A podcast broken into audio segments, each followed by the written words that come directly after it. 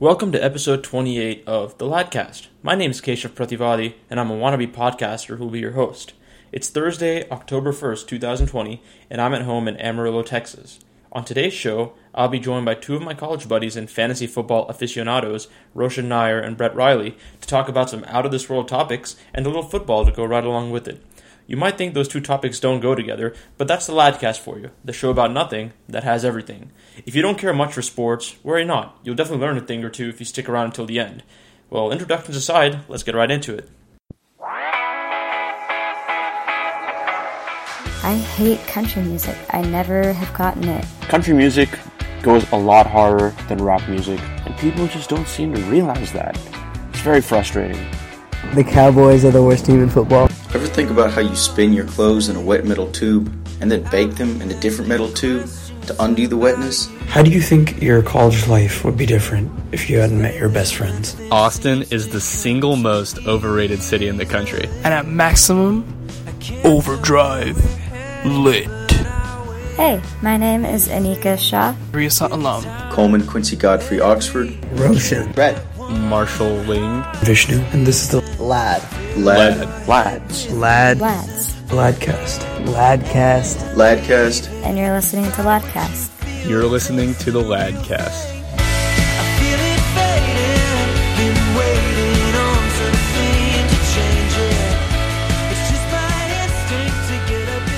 All right, welcome to episode 28 of the Ladcast. My name is Keshav Prativadi, and I'll be your host today. Today I'm joined by two of my good friends from college. Uh, you met Roshan Nair last week, um, but on the other side of him on my FaceTime, I've got Brett Riley. Um, Roshan and Brett, welcome to the show. Well, welcome back, I should say. Hello, hello. Brett, What's up, everyone? Oh yeah, what's going on?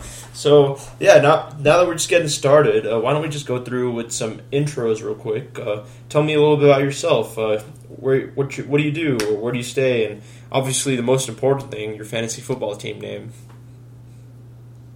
Who should I begin? Me? Yeah, whatever. I don't know, Roshan, you're first in our league. Why don't you go first? the privileges, huh? yep. All right. Well, um, I'm Roshan Nair. Um, I'm a master's student in aeroastroengineering at Stanford University, so I'm hanging out in the Bay Area right now. Um, my fantasy team name is the Aam Maharaja, or Hindi for the Mango King, both reflecting one, my love for mangoes, and two, mango's position as the king of all fruits. And you can find me on social media at Roche Pops on Instagram. That'd be the best spot. All right, Brett. All right. Uh, what's up, everyone? Um, my name's Brett. Uh, I uh, graduated from UT Aero in 2019. That's how I met these two fools. Um, I'm now working at Northrop Grumman uh, as a space systems engineer um, here in Washington, D.C. Um, moved about six months ago, so just kind of enjoying the work from home life the past six months, and honestly, it's been great. Um, my fantasy team name is CT Inselep. Insip. It's a tongue twister. it's telepathy. It's telepathy. There we go.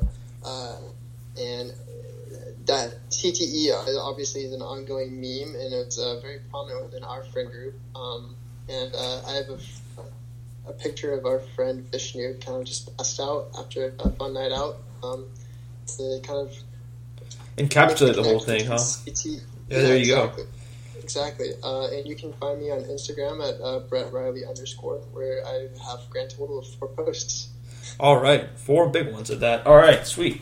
So yeah, um, Brett, glad to have you on the show. Roshan, welcome back. So uh, why don't we dive right into it? So kind of just to get started on the show. Uh, one thing that obviously brought us together was um, UT and time we spent there. We studied aerospace engineering. Now some of us are pursuing that, and others are working in industry in there. So might, might as well start on that start on that topic itself is space exploration. I mean, uh, what as I mean, obviously we're working towards advancing the advancing the industry in the field uh, ourselves. But personally, where do you see um, space travel or space exploration in about ten years?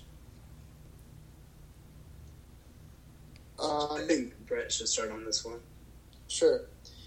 Well, ten years. Well, that's the big one. Um, I think in ten years we will we will have walked back on the moon. Uh, something that hasn't been done since I believe seventies at this point. Um, I don't remember how many original Apollo missions there were that were successfully.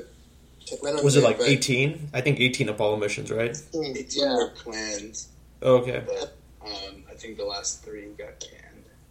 Hmm. Yeah, that sounds about right. So we're on track for a man walking on the moon by 2024 uh, with the uh, HLS, otherwise known as the Human Lander System mission. Um, and I feel like as that mission kind of first is kind of like the proving grounds for uh, our future moving back towards the space space uh, exploration in the moon specifically. Um, we're going to see a lot more missions to the moon from 2024 on 2030, especially with the uh, establishment of the Gateway, which is essentially an international space station orbiting the moon rather than the Earth. Um, Okay. So this is going to serve as the bridge to the moon. Um, and by 2030, I think we'll be venturing out to Mars, uh, looking out further into the galaxy. Um, and uh, this is a new age of space, and I think uh, there are a lot of opportunities out there. So I mean, uh, so obviously, um, humans landed on the moon about what you said back in the '70s was the last time, and once the space shuttle program, uh, once the space shuttle program kind of shuttered off, um, there were really, uh, it feels like there was a little bit of idle time in terms of how far humans could, you know, how far away from Earth humans could actually go. Sure, we've been going to the International Space Station um, several times, and now with obviously you see the SpaceX Dragon and all these other um, capsules that are able to make it up there. Um, we're slowly getting back to that point, but what do you feel like has been the big roadblock these past maybe 40, 50 years? And uh, that's that's a tough question. I, I mean, I think obviously you have to point to funding and, and interest um, in space. It's just the politics and, and space. Just they're two two worlds you don't want to collide, but they just inevitably do. exactly. They, they've been kind of at a you know at a stalemate the last uh, the last 40, 50 years, which is really just not really driven any sort of production towards spacecraft and, and research and kind of furthering space exploration. It's kind of unfortunate, but um, we're not moving back to the same sort of interests in the 50s and 60s that originally drove yeah. um, our keen interests for exploring uh, space, and and I, I think a, a huge factor in it has been uh, big people like uh, Elon Musk and Jeff Bezos really kind of driving the private side of the industry and, opening up the door for for more competition um, to reach uh, space. I think that I think that's true. Like the competition is what really drives um, these innovation in in this industry. I mean, you looked back, you look back in the '60s and the the '50s and the '60s as well. I think just the fact that the Russians were going to space is what this is why the Americans like, no, we got to do this too. We got to really want, one up them. And I think you can kind of see that same thing with like SpaceX and Blue Origin. And any of these other companies that are vying to vying to make it up just outside of the Earth's atmosphere. So yeah, I can totally I can totally see the competition aspect of it. I mean, Roshan, what do you think? Um, where do you where do you see us in about ten years? Uh, in 10 years, I do agree that I see us going back to the moon. Mhm. Um, one thing before I continue is that I do want to correct uh, 17 was, in fact, the last Apollo mission. Okay. 18, 19, and 20 were the ones that were planned Man, and canceled. right. So that was in 72. Um, but yeah, I, I do see us going back to the moon. That seems to be the agreed upon priority right now. Um, obviously, priorities change. Um, organiza- uh, rather, presidential, um, president to president, rather, administration to administration. for sure. There we go. That's what I was looking for. Um, so hopefully, once satisfactory progress has been made on the moon missions, the new moon missions, then that'll be enough to um, keep the needle pointed in that direction. Mm-hmm. Um, but I definitely do see the potential for a lot more scientific exploration. Um, again, in sort of exploring this potential for human life in other areas of the solar system, um, sort of drive that I think is what's characteristic of NASA's role as a scientific more than exploratory organization. Yeah, absolutely. Because there's so much we got to learn uh, as that we can. There's so much that we can learn before we even go to go to a certain place. I mean, Right. yeah. So So I I, think I think in my opinion it's like the, the private sector is almost like perfecting avenues to get like human space flight right. Extremely functional and, and working in all possible realms. Um, here, and then eventually, you know, SpaceX's goal is to, is to make it to Mars. And I think NASA has sort of settled into the more um, general scientific For sure. and more like lofty ambition type role hmm um, as we go forward. Right. And honestly, it's good that it is that way because otherwise you're putting more eggs into one basket. Now you're seeing a little bit more of that balance that you want out of a out of something out of out of space the initiatives in space like this. So I think we all agree that we're definitely going to get to the moon before Mars. But do we get to Mars before 2030 or do we probably get there afterwards? No, not Uh, before 2030. Well, Elon Musk says yes. Um, you know, Elon Musk has a tendency to be incredibly ambitious, maybe beyond what is humanly possible. But according to, uh, I think a, a press release or maybe just a, a tweet, uh, Elon, Elon Musk claims that his Starship Yeah. uh, will be capable of landing on Mars around 2024, which is about you know less than four years' time. Uh, is that possible? I don't think so. yeah. Uh, Don't get me wrong, I'd love to get proved wrong on this one. Yeah, for sure. I'd love to see I'd I'd love to get proved wrong too. But Yeah, I'm gonna I'm gonna stick with not 2030. Yeah, I'd, I'd probably I'd within prob- 2040, yeah. Mhm. 2030, probably not. At the pace that we've been going, probably not. Cool. Yeah, I, I mean, I don't know if you guys have seen how large the Starship is. It's massive. He plans to have this launch, be able to travel through space with a crewed, you know, a crewed capsule Yeah. spacecraft, land on the Mars and come back and be fully reusable. And he plans to do that in three and a half years. And I mean, Is that feasible? Doubt it. even an, well, it, it, even a mission like that, if say if they sent the starship there with nobody on board, for it to go there and come back, how long would that take?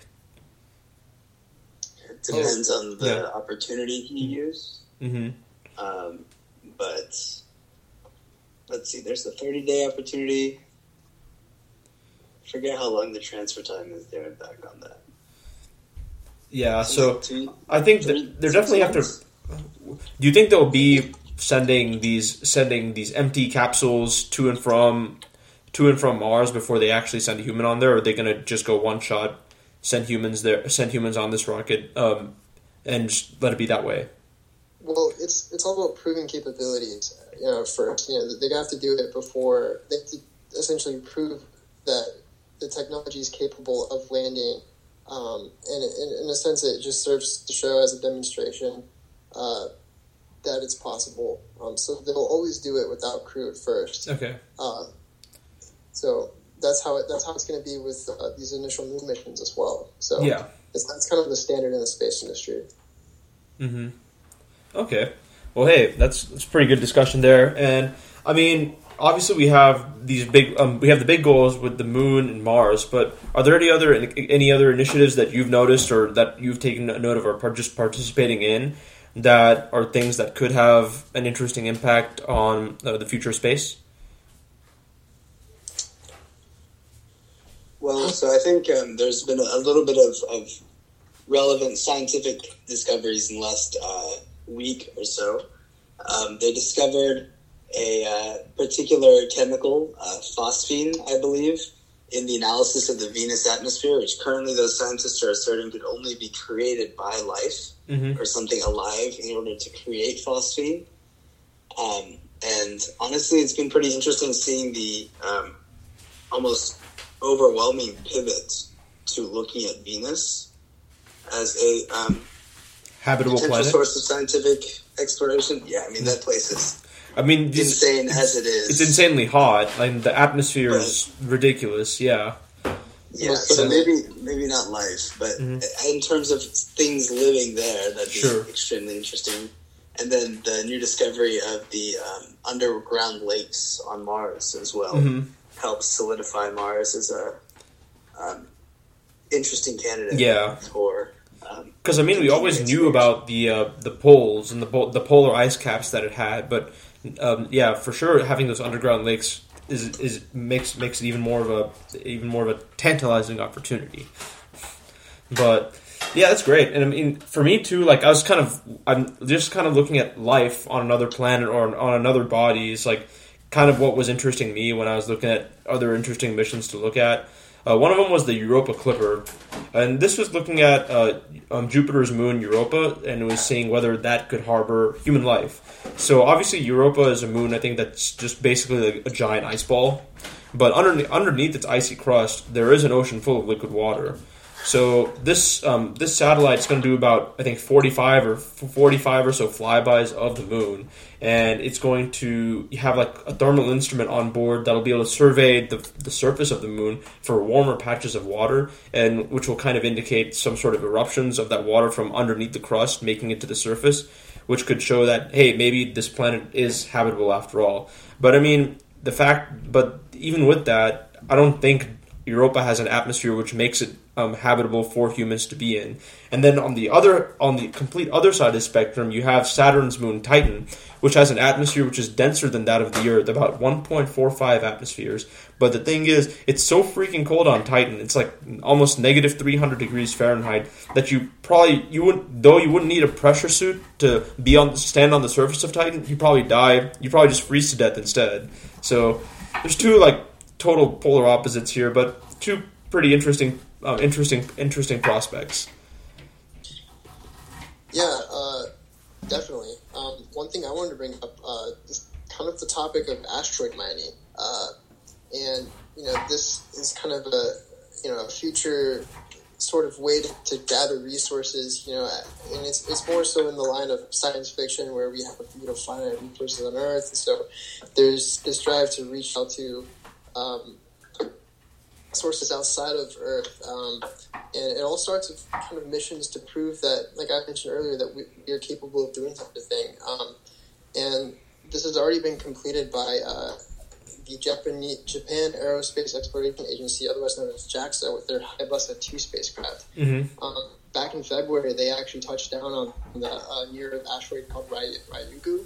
And um, essentially what they did is they they shot like a, a, harpoon projectile into the asteroid, which kind of uh, created a uh, like an explosion of uh, rocks and, and mini pebbles that they were able to gather, um, and they're now on uh, a trajectory back to Earth and essentially expect to fly by uh, Earth in late 2020 this year uh, to release their samples in, in a reentry capsule that will be gathered and studied by uh, people here on Earth to mm-hmm. essentially understand what uh, kind of materials are present within uh, an asteroid and, and, to see how they could potentially benefit life here on Earth mm-hmm. um, as we venture out um, to those sources outside. Yeah, I mean, once we run out of resources here, we got to look somewhere else, right? So, yeah, Exactly. absolutely. And I'm, I'm looking at it online now. The, this mission started in on December third, two thousand fourteen. So it's been almost six years, and that's probably when this that's probably when um, this satellite's going to land again, uh, somewhere off the coast of Australia is what it looks like. So they it left the co- it left the co- um, the asteroid, excuse me, um, just about a year ago, I believe, and or the yeah, just the twelfth of November. So it's getting close. That's that's definitely the future. In fact, uh, my engineering communications class, uh, we did um, one of our uh, presentations on asteroid mining, which is pretty fun. so funny that you brought that up. but yeah, there's there's a lot to talk about in those fields. Certainly. Mhm. Uh, and you, you know, you, you bring up connections to, to coursework. Uh, Roshan and I, uh, you know, one of our space design courses uh, had a uh, mission called ACE, otherwise known as Asteroid Capture Expedition, um, where we uh, kind of design a mission similar to Hayabusa 2 um, and a kind of Lockheed equivalent, uh, kind of leveraging heritage like that, design a similar mission for capturing an asteroid. And so it's, definitely something, you know, with all these missions that we talk about, uh, there, there's driving projects uh, similar to those that we, we complete in school, and um, the next generation of aerospace engineers are, are kind of well prepared to take on um, whatever uh, sort of missions and desires uh, out there in space are going to be available um, in the near future. Yeah, man. So, I mean, this industry it does it just does feel like this industry is the future. So, um, I'm sure, like even though we really only spent about 15 minutes talking about it today, we might have to spend an hour talking about it a year from now. So, Yeah, guys, that's good stuff. So let's let's take this conversation in a completely different direction here uh, with a little football talk. Uh, but uh, right before that, we'll take a quick break, and we'll be back right after this. You're listening to the Ladcast.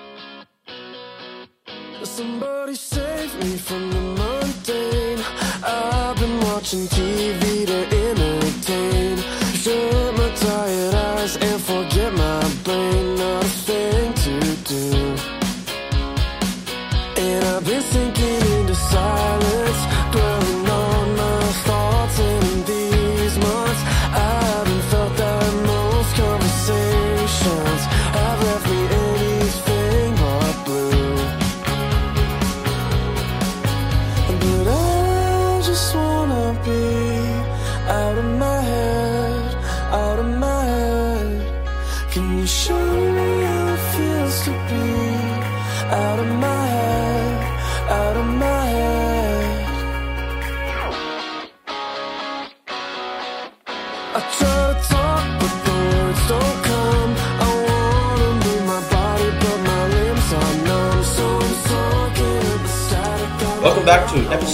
of the Ladcast. My name is Keshav Prativadi. I'm your host, and I'm joined by Roshan Nair and Brett Riley. We just talked a little bit of space, so why don't we bring it back to Earth and talk a little bit of fantasy football?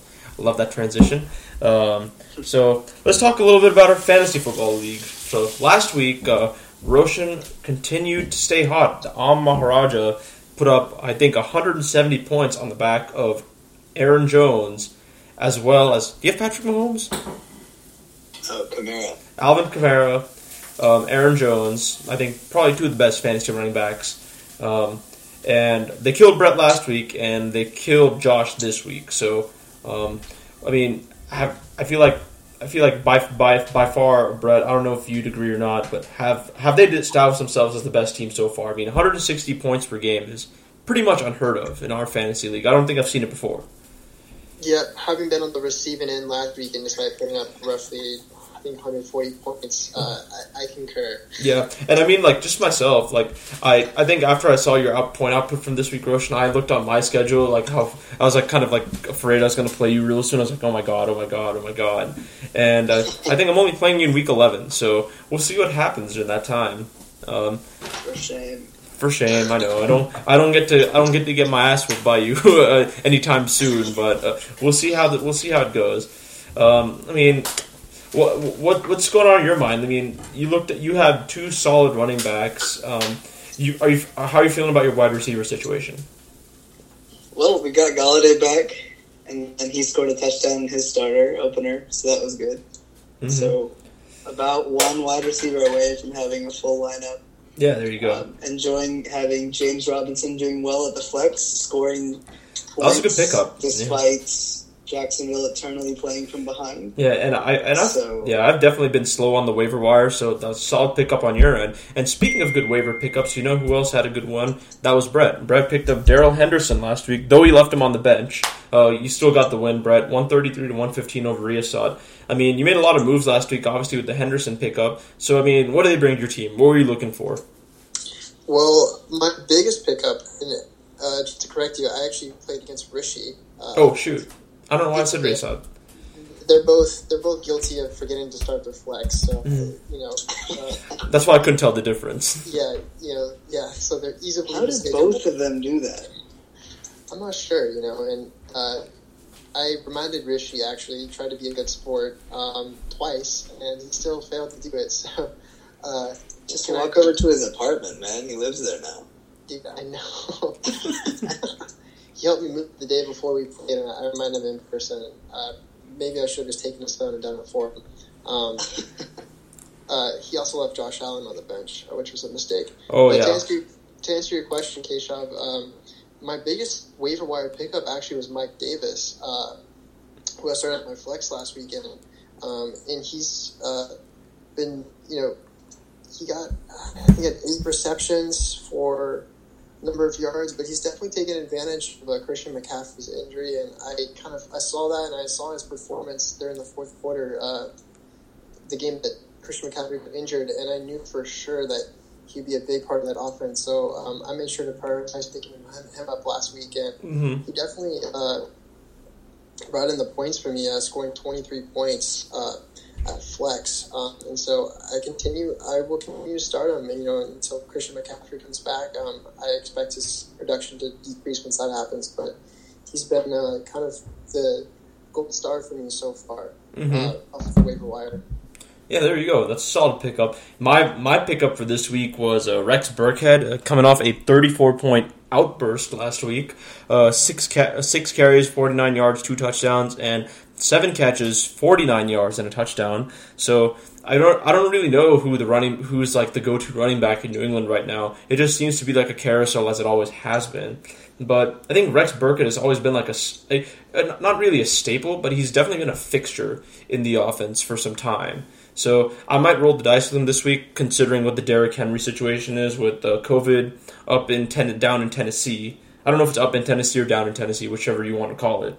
But Middle in Tennessee. the middle Tennessee, just like the university. Um, but yeah, I mean that's kind of where I, that's kind of where my head's at. Um, so I'm kind of mad that I didn't pick up Darrell Henderson. I saw him and I didn't really. Know, I always thought that Malcolm Brown was going to be the starter, and then he gets 20 carries for like 100 and something, 120 or like 10 carries for like 120 yards and a touchdown like last week against the Bills. So uh, yeah, it's, things have changed so fast in fantasy football, so it's uh, really frustrating. I mean, I'm facing Riasad next week, so I mean, for me, the burning question is whether he's really going to fill his flex slot or not. But we'll find out.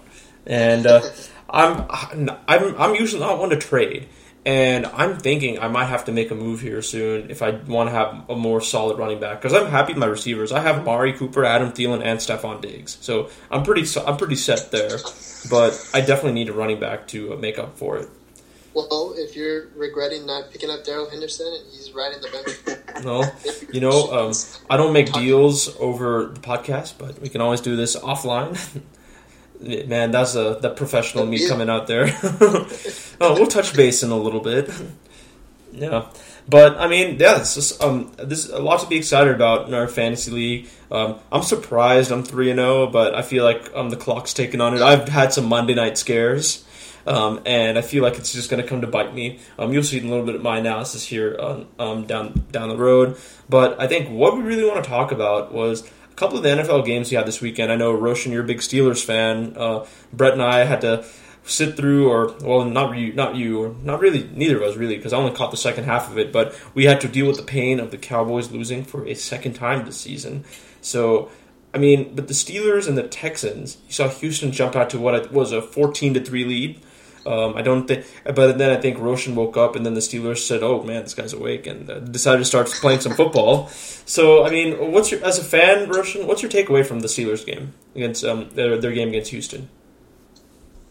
It's just enjoyable to see the defense playing fully. Um, the first half defense wasn't particularly effective at shutting down Deshaun Watson, but something happened in, in the second half, and maybe it's the effectiveness of the pass rush, but going um, on extremely on the offensive uh, basically enabled the Steelers to completely shut down the Houston offense with just like an absolutely insane pass rush. Mm-hmm. Um, so it's been a lot of fun seeing that together, and then just seeing the offense maybe not as high flying as it was back in the Antonio Brown days.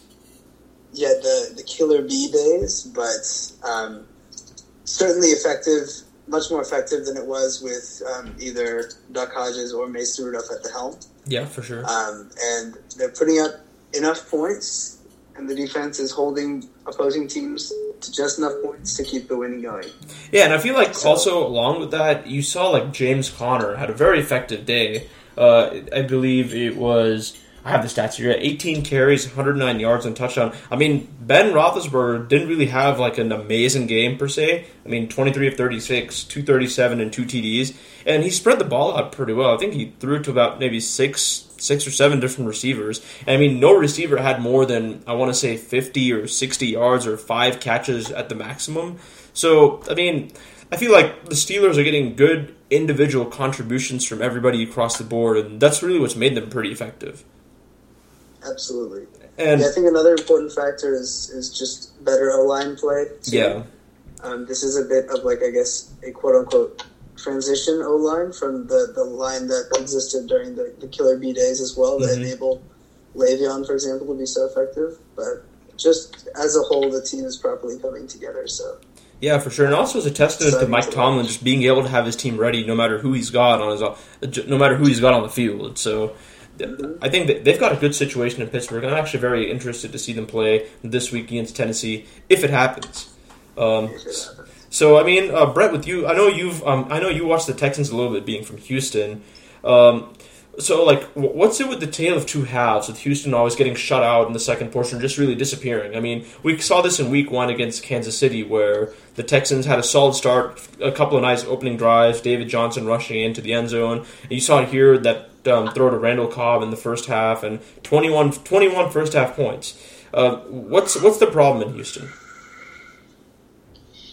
Man, that, that's that's a tough question. Um, you know, with regard to this game specifically, I mean, I think Roshan hit on the nail with the Steelers defense. Um, you know, it was more on the uh, not being able, probably not being able to respond to uh, second half adjustment, adjustments made by the defense. Um, I think Deshaun Watson's still a very young quarterback. He's, you know, he's very athletic and has uh, great mechanics and um, an ability to make plays. Um, But does he have the weapons, though? I mean, do you trust Randall Cobb and Will Fuller to be your number one, number two receivers? I don't think you can win in this league with like, that. Approaching retirement, Will Fuller has always been kind of a wide receiver two or three at heart. Yeah. Uh, he just doesn't have a supporting cast, and uh, David Johnson is almost out of his prime, and so Yeah, he's not the guy he used to be. Because you see, David. Johnson had I want I want to say he had over fifty total touchdowns with the Cardinals in the past four years, but he was kind of he was kind of petering out. It's it felt like so. I mean, what do you think Bill O'Brien was thinking when he traded for uh, traded DeAndre Hopkins away? Oh man, that was a disaster move. I think, uh, and you're seeing it. DeAndre Hopkins is is a, arguably the number one or two was or top three probably in, uh, in the country uh, last year. And they trade him away, and he's getting all the targets, uh, having crazy games over there at the Cardinals with Kyler Murray. Um, I think that was a disaster move, um, and really kind of goes to show what's going on there at the Texans. Um, I, I think their ceiling will be around the nine and seven, eight and eight, kind of like the Cowboys. I mean, I mean, like it also feels like the AFC South is a division that could be up for grabs um, come the end come the end of the year, and I feel like it's one of those that'll be decided in like that week fifteen to week seventeen time frame. So it's really a matter of like um, whether they can, whether the Texans can protect Deshaun Watson, give him enough time to make a play, because he, he he can only run for he can only run for so long, and I mean, and I feel like I feel like it's with any team, but if you leave if you give your quarterback enough time, somebody will get open. So I think the Texans have time to figure it out, but it's just not looking good right now. Agreed completely. Yeah, and uh, well, so I mean, Roshan, like, uh, how do you feel like the season's been so far for the Steelers? Has it exceeded your expectations? Met expectations? I mean, is three and zero where you saw yourself um, right now?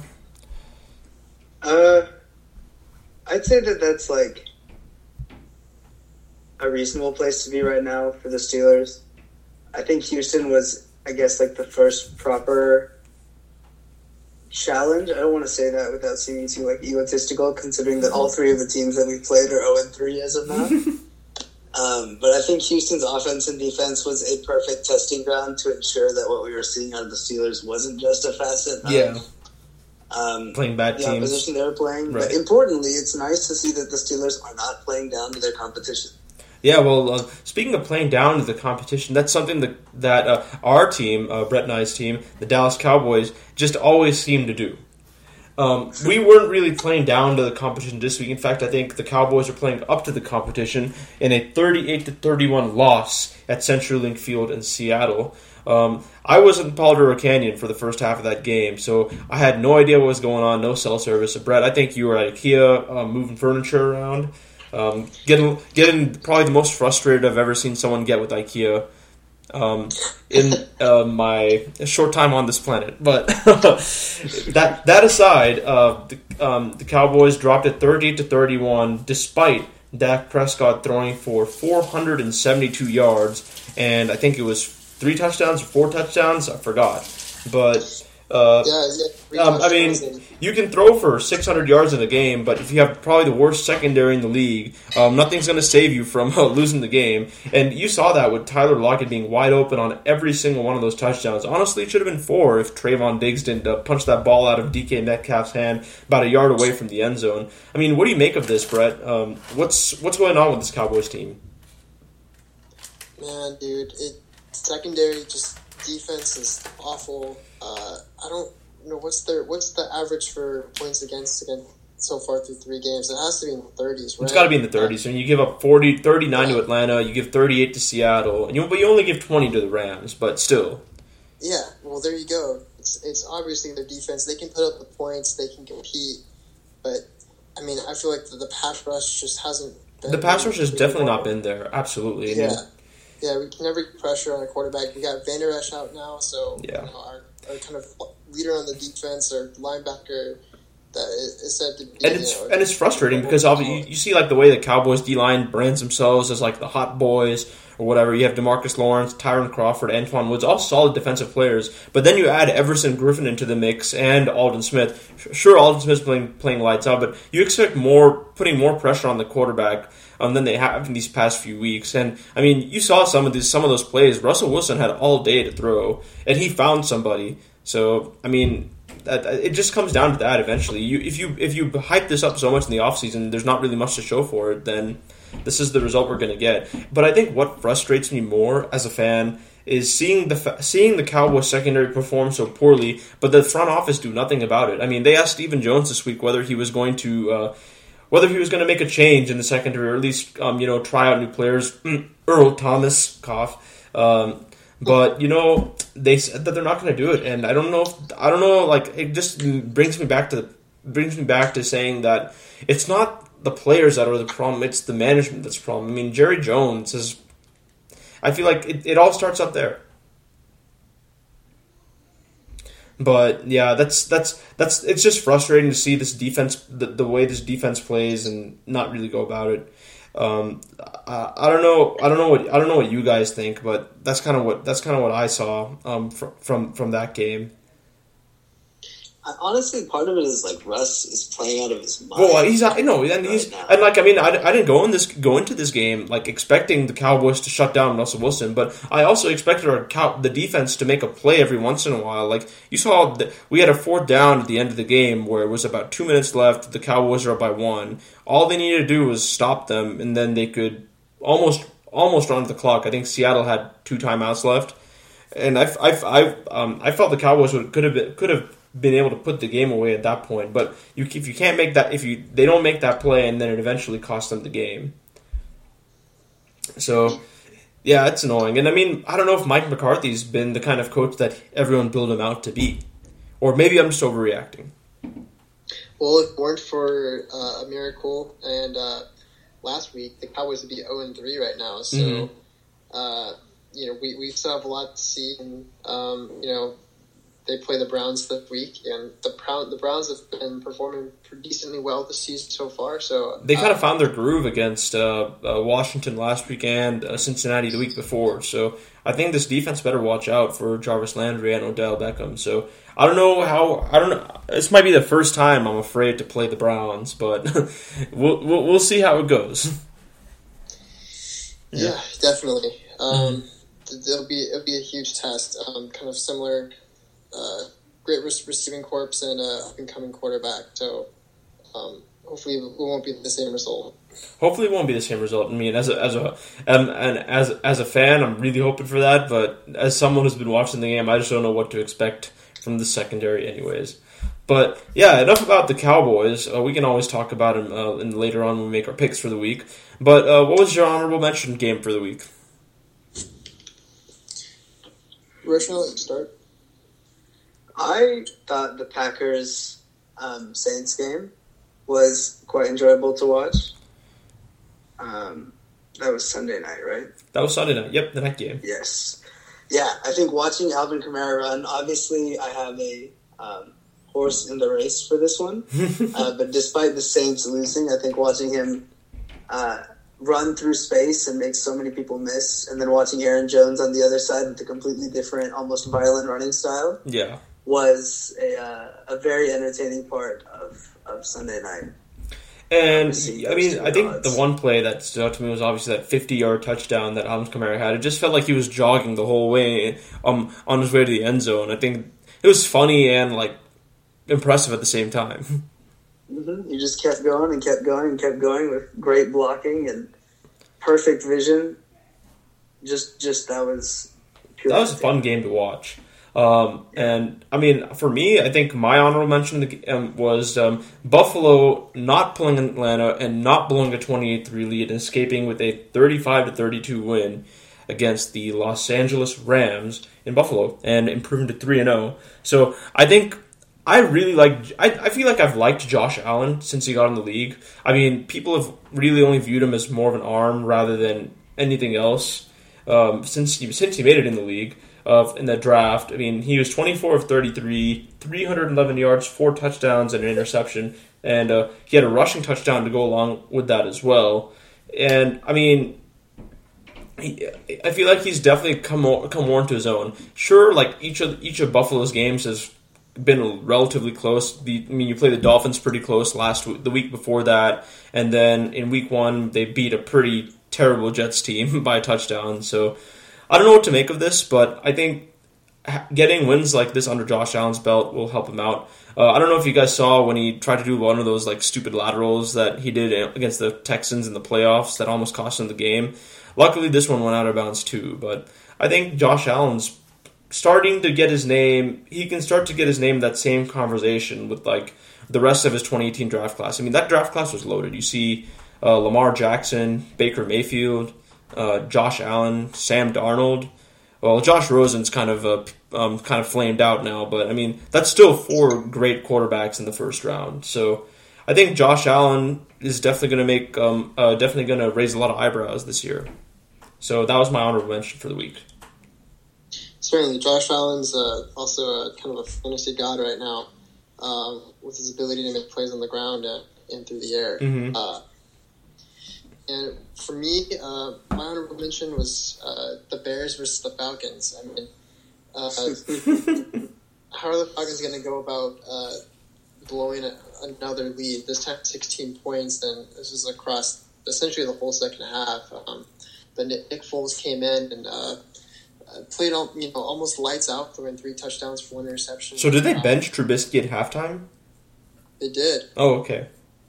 And uh, Nick Foles has been announced the starter uh, for this weekend. So, Yeah, I did notice that. Um, I feel like it's about time. You know, he's never really been uh, backup quarterback caliber. He's always been more of a someone capable of. You know, I mean, he won the Super Bowl for the Eagles. Um, Right. So like, I think it's, it's about time he gets a shiny moment. I, I think I, I choose this game. You know, just because I kind of appreciate him as a player and have a lot of respect for him, and Yeah. overall very entertaining. And I feel like that's the kind of situation that Nick Foles seems to flourish in when like the odds are like completely against you. I feel like the whole Eagles playoff run was just like the odds are completely against them. Like no one really expected them to win, but they did. And then he came back the year after that, and then they won that they won that game, uh, that playoff game against Chicago, the double doink with Cody Parkey. And then and then obviously, obviously this year you see him come in like down by 16 points or whatever and get the win. So I feel like that's the kind of situation that Nick Foles is built for. Because remember when he signed the to be, become a starting quarterback with the Jaguars and that didn't really pan out. So I don't know. Like this, this is this might be where he where he does the best. So yeah, it's a solid honorable mention. I mean, I no, I don't think anybody expected the Bears to go three and zero, and it's honestly impressive that they have. Um, they did it on the back of two pretty good comebacks. They came back against the Lions in Week One. Um, they had a pretty, they kind of had a slugfest of the Giants because Saquon got injured that that that game, and then obviously this week the big comeback. So interesting to see where they'll go.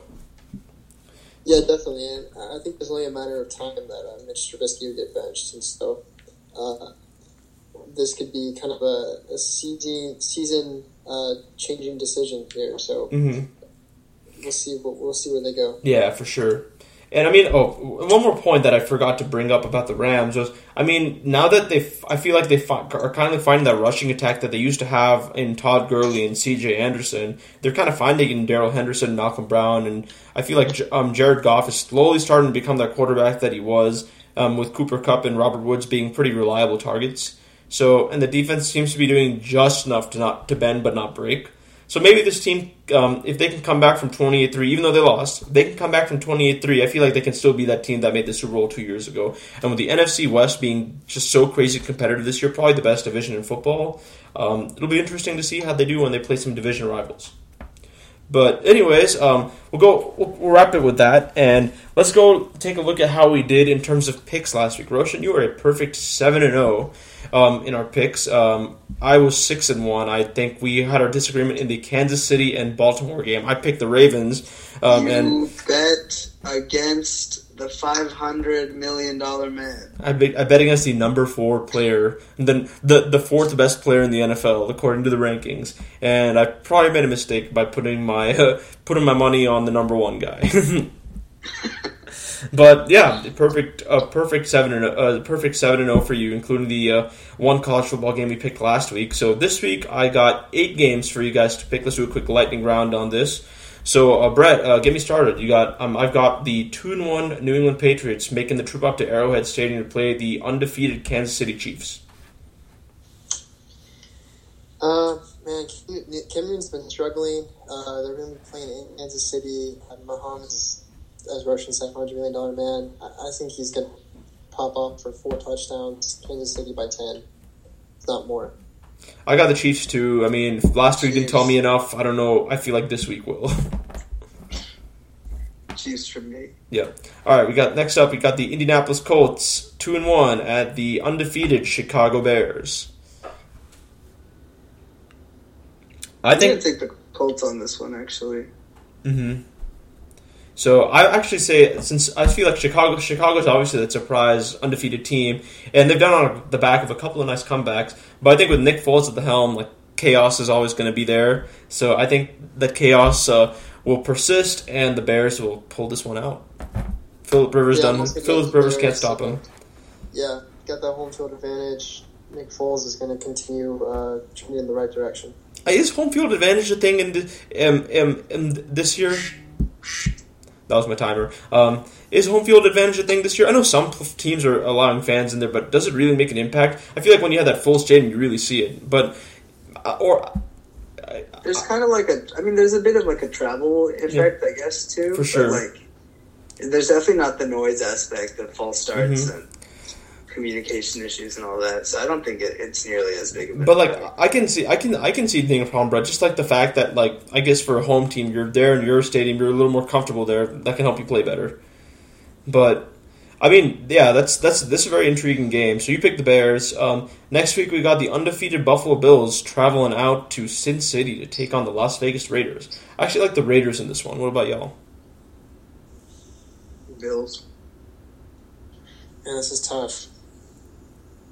I'm both the Raiders. I think Josh Jacobs and Derek Carr are uh, two young guys with uh, a lot of talent, and I think they get it done. Yeah, I don't know whether to be impressed um, by their win against the Saints or not just yet, but I think still a good win, um, and I think they'll be able to continue that uh, momentum at home.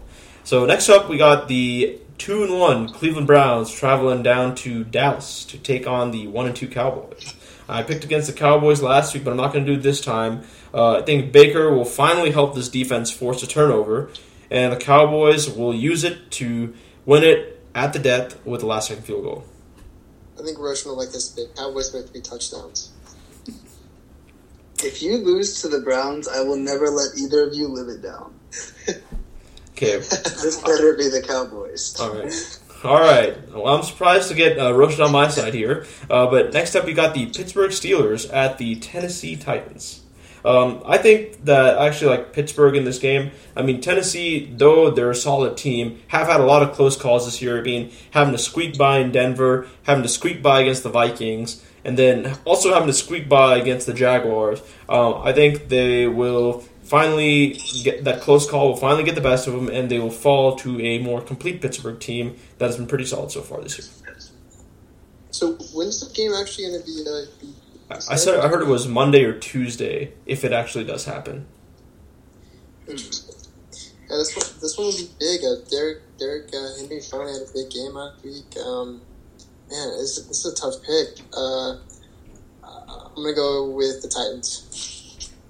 I'm gonna go Steelers on this one. I think the uh, extremely effective front seven so far is gonna do a decent job of, of keeping their main offensive weapon. And I mean, yeah, Tannehill's been pretty quiet this year, so I also feel like that's going to be a factor. Um, so next up, we got the one and two Chargers. Justin Herbert continues to lead them into Tampa Bay against Tom Brady and the Buccaneers. Ooh, Buccaneers are finally finding, finally finding the groove. Um, I think Chris Godwin is at risk of being out this week, um, but I think I think the Bucks get it done, um, and Mike Evans is going to have a, a hell of a game. Yeah, I I like the Bucks too. Uh, I really like watching Justin Herbert play, though. Mm, I'll go Bucks. Mm-hmm. yeah, I'm tempted too. So now we'll switch it up, and we got our six NFL games out of the way. Let's go look at some college football for this week. So um, one of the games that I lo- I noticed was um, the number seven Auburn Tigers traveling to go play between the hedges in Athens against the Georgia Bulldogs. So what do y'all make of that one um, on an all SEC schedule? I think Georgia. I think Georgia too. I mean, uh, though an all SEC schedule kind of makes it interesting. I mean, I think wasn't Georgia trailing seven to five at halftime against Arkansas last week? I think there's two teams that were trailing that were that were in a seven to five game at some point in the SEC. So um, I still I still think they found the rhythm in the second half, and they'll continue that this week, and they'll take care of Auburn. Yeah, I'm gonna go with Georgia here. Um, it looks like you know Georgia's got a new quarterback this this season, uh, and there's not much to know so far, but I think Georgia gets it done. All right, sweet. And uh, last up, uh, we got um, our home our um, our home team. Uh, we got um, the TCU Horn Frogs uh, traveling down to Austin to take on the number eight ranked Texas Longhorns. Um, I mean, I'm I'm just gonna make the homer pick. I'm not gonna be ashamed of it. Hook 'em horns. Um, Texas wins. Yeah, I don't think I'm gonna ever pick against Texas this year. I mean, they could be playing Clemson. I'd probably pick Texas. I'd still pick Texas. yeah. Yeah, I think so. Texas gets Jake Smith back this week. I think our offense will be more dynamic than it has been the first two games, um, and I think we put up at least thirty points on TTU, which I think is enough to get it done. Yeah. I mean, this offense is averaging 61 points per game so far this year, so I don't think the offense is going to be a problem. It's really the defense that'll have to figure itself out. It just seems like things just haven't changed, but I'm hoping it'll be all right. And you know who else I hope is okay? Bijan Robinson. Uh, you ever heard? Have you heard anything about him? Oh man, uh, I, I heard he's uh, so he sat out Sunday, and I think he was on track to practice this week, um, either today or yesterday. Uh, so, man, that was a it's a miracle that he's still walking. Yeah, I know. Um, the fact that he's able to walk away from that was um, a, a miracle in and of itself.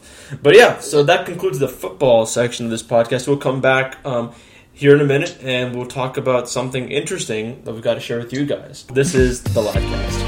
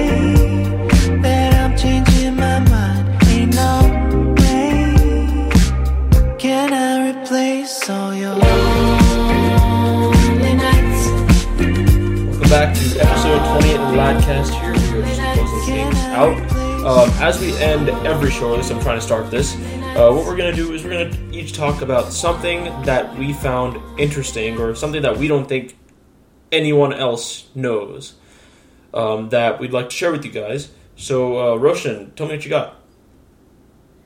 All right. The name of the Twitter bird is Larry. Oh, Larry Bird. Makes sense, right? there you go. Larry Bird, indeed.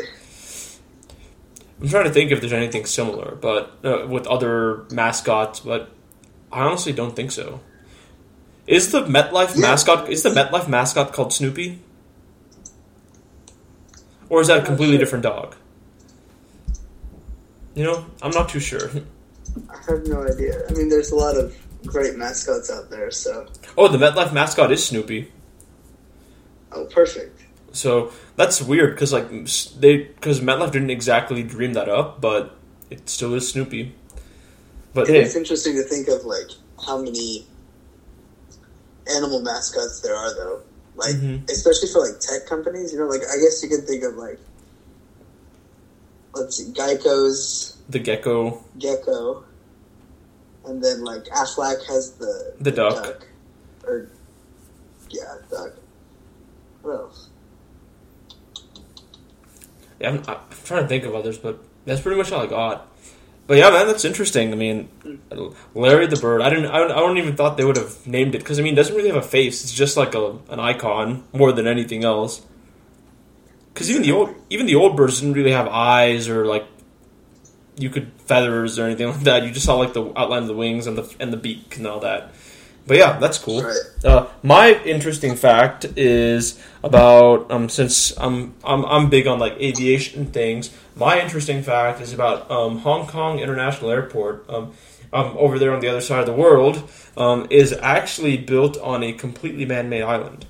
So Hong Kong Kai Tak uh, was obviously running out of space, but the, if you if you watch if you look it up on YouTube, um, any of the approaches landing to Hong Kong's old airport, are just absolutely insane. They have to make this almost thirty degree bank turn just to line up with the runway to get on to get on final approach, and you have to be a pretty skilled pilot to be able to do that, especially in like a jumbo jet. So um, I think it was pretty cool that they were able to make this on a completely man-made island, and they did this back in like the '90s. Um, I don't know how many tons of dirt they actually used to make that airport, but I found that pretty cool. And having and having gone there once, I didn't actually didn't know that before I flew through there maybe 10, 15 years ago. And now that I know that, it's like wow, that is pretty impressive. It's sick. Zebra, what you got? Yeah, so for mine, kind of continuing the, the theme of space for this uh, the show, uh, my my facts about Neil Armstrong: astronauts had to spend three weeks in quarantine. Uh, not just like staying at home, like coronavirus quarantine. They were sealed up in like a a metal chamber uh, for three weeks to ensure that you know, in case they picked up some space virus or had been uh, infected by some weird alien microorganism that they didn't spread it to everyone else on Earth. Um, Three weeks so- will do the trick. yeah, three weeks will definitely the trick. So there it is. yeah, that's pretty neat. So Talk about an abundance of caution. yeah, There's actually a picture of uh, the three of them in their like metal chamber. Uh, with uh, you can see them looking through a window, and Nixon, uh, President Nixon's like. oh really? Yeah, it's great. Yeah, that's pretty cool, man. Nice. So I like I liked I liked our uh, variety of facts. It's better than the longhorn cowfish and the uh, Gibraltar apes that we talked about last. And anything Longhorn related is worth talking about, in my opinion. Yeah, without a doubt, I, I would just wouldn't have expected. Yeah, you should. Yes, look up the picture. The Longhorn cowfish has hexagonal scales. It's like you wonder what- you wonder if that gives him any advantage, but I, I don't know. but hey, man, that's cool. So uh, Wow, it's awesome. Yeah, absolutely. So, yeah, I just wanted to thank you guys for uh, hopping on uh, this week's episode of the Ladcast. Um, got a lot more coming your way in these next few weeks and a lot of football to talk about for the rest of this fall, really. So, I know we'll have you guys on here regularly. Thanks for making this show um, what it is, really. It wouldn't be the same without you guys. So, uh, we'll catch you guys um, not too um, in the pretty near future, I would say. Um, um, if you enjoyed being here today, um, I'm sure it'll be good to have you guys back uh, for another round of it, um, or a little more fantasy banner as well as we get later in the season. Absolutely. That's Glad to be here. Yeah, for Thanks sure. having. Yeah, man. So yeah, thank you guys, and uh, we'll see you guys soon.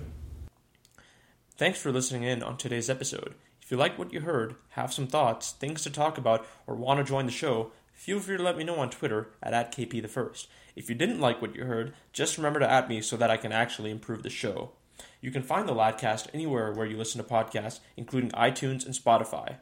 Uh, well, with that, um, thanks once again for giving us a listen this week, and hope to see you back here next Friday.